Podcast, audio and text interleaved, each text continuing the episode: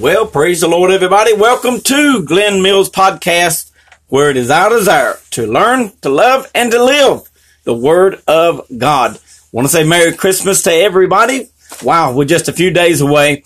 Got a message I want to share with you today on have a Merry, M-A-R-Y, Christmas and not a Martha one. Say, wow, what a title. This is a sermon I preached many, many years ago, but every now and then I like to pull it out of the files to kind of help us remember what Christmas is truly all about. On my last podcast, which was entitled The God of Christmas, if you have not heard that, I want you to go back and listen to it. You can also find it in its entirety on video on YouTube, Glenn Mills Ministries on YouTube, The God of Christmas. And what we're talking about is that God gives us the perfect example of what he intended Christmas to be. It's supposed to be spiritual.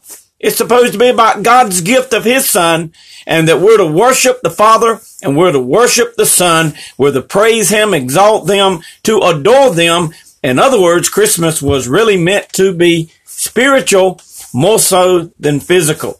I was riding along the other day listening to the radio and I heard a, one of the people on the radio said that a survey had been done about Christmas and how it affected people, and 82% said that Christmas stressed them out, caused them fatigue, and caused them to be frustrated. Not maybe the whole Christmas season, but at some time or another. I can't tell you over the years the amount of people that I've heard say, man, I'm so glad that's behind us. You know, there's so much to do. Family, friends, lights, decorating, blah, blah, blah. And the next thing you know, you know, my friends, Christmas is 365 days a year, not just December the 25th when we choose to celebrate it. It's not just from Thanksgiving to the end of December. Christmas is God's gift of his son to the world that he would grow up, that he would die for the sins of the world, that he would raise, uh, resurrect from the dead, defeating death, hell, and the grave, and now sits at the right hand of the Father, interceding for each and every one of us. Christmas is salvation.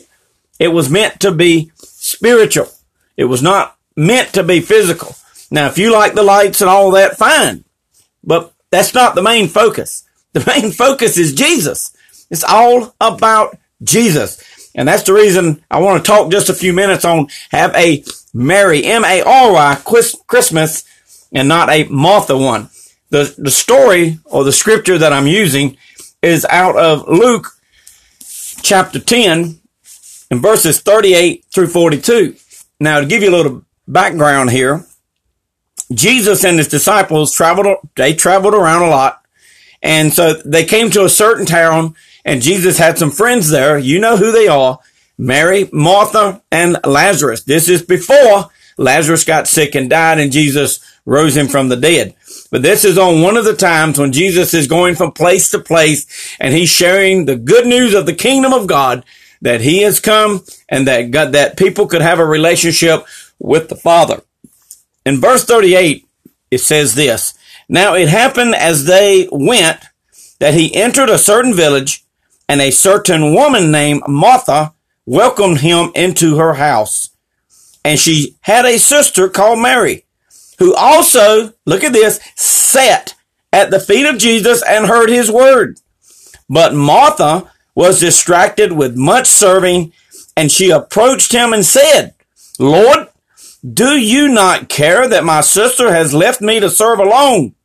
Therefore tell her to help me.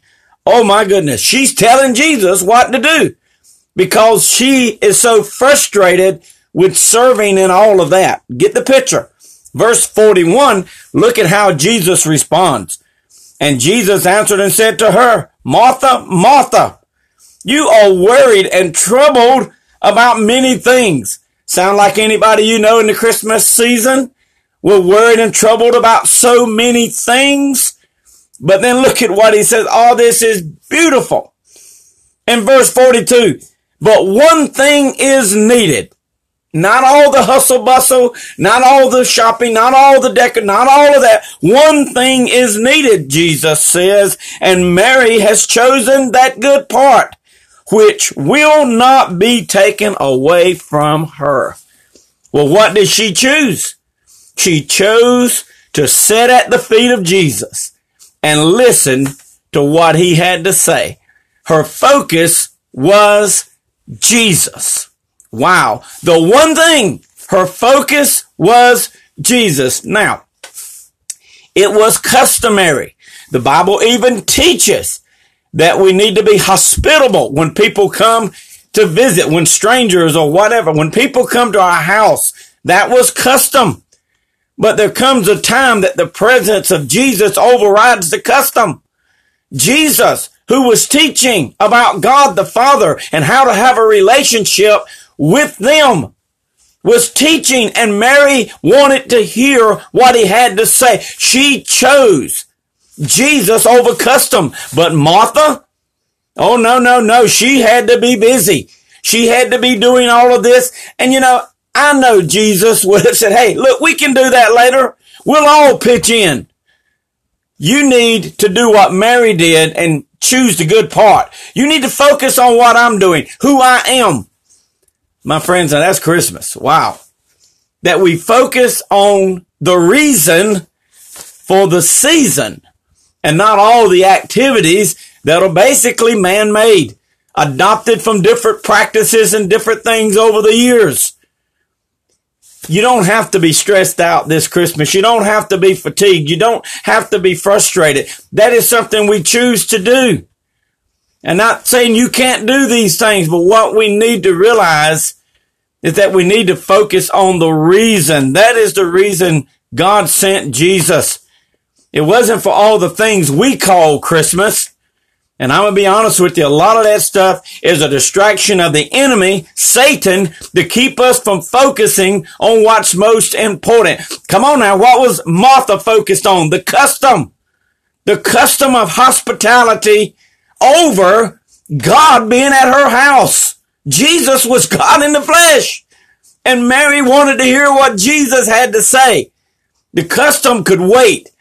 But see, we get so caught up in the customs of our Christmas season that we don't sit at the feet, feet of the reason and adore him and worship him and give to him. Oh, my friends, I hope we get this.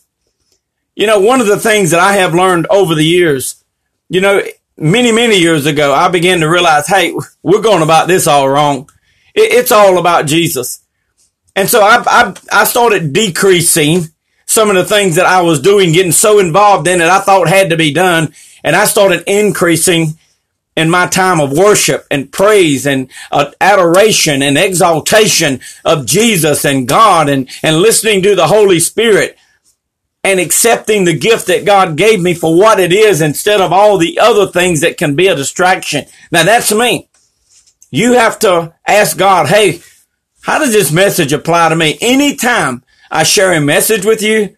All I ask is that you ask the Holy Spirit, hey, how does this apply to me? I know it changed my Christmas. Now, some folks may go, well, you just want to be humdrum. No, I want to focus on Jesus. I know a lot of people will say, well, he's the reason of the season. Well, that's true, but are you acknowledging him? Are you worshiping him? Are you praising him? Are you just acknowledging him?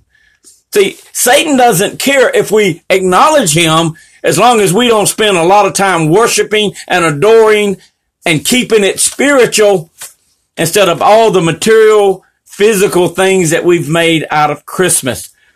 You know, John the Baptist came to be the forerunner of Jesus Christ. And, and when Jesus shows up at the river and is baptized by John, and then the dove comes down, the Holy Spirit upon him, and God said, this is my son of whom I'm well pleased and Jesus goes out into the desert to be tempted, right then everything shifted. John's ministry started decreasing. You see, John was the forerunner of Jesus, but now that Jesus has been baptized and he's gone out into the wilderness, there's a shift that's taken place. Now, John says, I must decrease so that Jesus might increase. Now, I'm asking every person that listens to this podcast to be honest with yourself. Maybe we need to decrease some of the things that we're doing at what we call the Christmas season and start increasing in our awareness and acknowledgement and worship and praise and giving to the Lord. You see, that's what I've done over the last couple of years and I am really enjoying Christmas now. I'm not stressed out. If we don't get all the lights out, if we don't get all this, I'm not worried about, I'm going to spend time. I'm telling you what's working for me is that I am making sure that I am keeping my Christmas as spiritual as God intended it to be and that I worship my Father God. I worship my Lord and Savior and I want to encourage you to do the same. Quit just acknowledging and get into an actual worship of Him every day. Thank you, Father, for your gift of Jesus Christ, my Savior, my salvation. I adore you. And then we support the kingdom work. You know, folks, we spend so much money, billions upon billions of dollars. And this is just Christians alone on the things we call Christmas, and yet we give so little to support the work of the kingdom of God. And yet it's all about Christ. I'm on it. I got to decrease so that he can increase. And I pray that you'll just take a moment and ask yourself, am I really doing Christmas right? Or do I may need to decrease some of these activities and increase my worship and my praise and exaltation and, and, and, and adoration. You know, only you can answer that, but I promise you one thing. Jesus said ain't but one thing needed. One thing was needed and Mary chose that part. What are you going to choose today? I want you to have a merry, M-A-R-Y Christmas and not a moth. It's not too late. You still got time because really Christmas should be what? 365 days a year. Now would be a really good time to get started, even today. After you hear this broadcast, I pray you will just get into a, a mode of worship and praise and just let, let the Holy Spirit shift your attention from all the stuff you think you've got to do and you need to do and start focusing on what's really most important. Might be a good time, you know, Christmas Eve or whatever to sit down with your family and say, Hey, look, I, I know it's been really busy this Christmas, but starting next year, we're going to do some things different. It's going to be, we're going to focus on what Christmas truly is, and that's our Lord and Savior. We're going to truly have a merry M-A-R-Y Christmas and not a Martha one where we're so busy and frustrated and, and. And then we even get mad. She even got mad at Jesus. Said, tell her.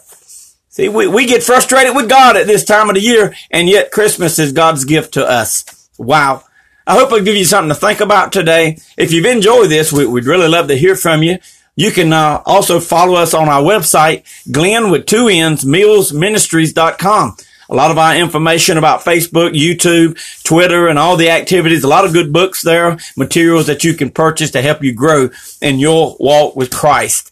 My friends, we gotta decrease some of the things we're doing and increase who he truly is at this Christmas season. Love to hear from you. I pray you enjoy this. If you really did, how about send it on to somebody else?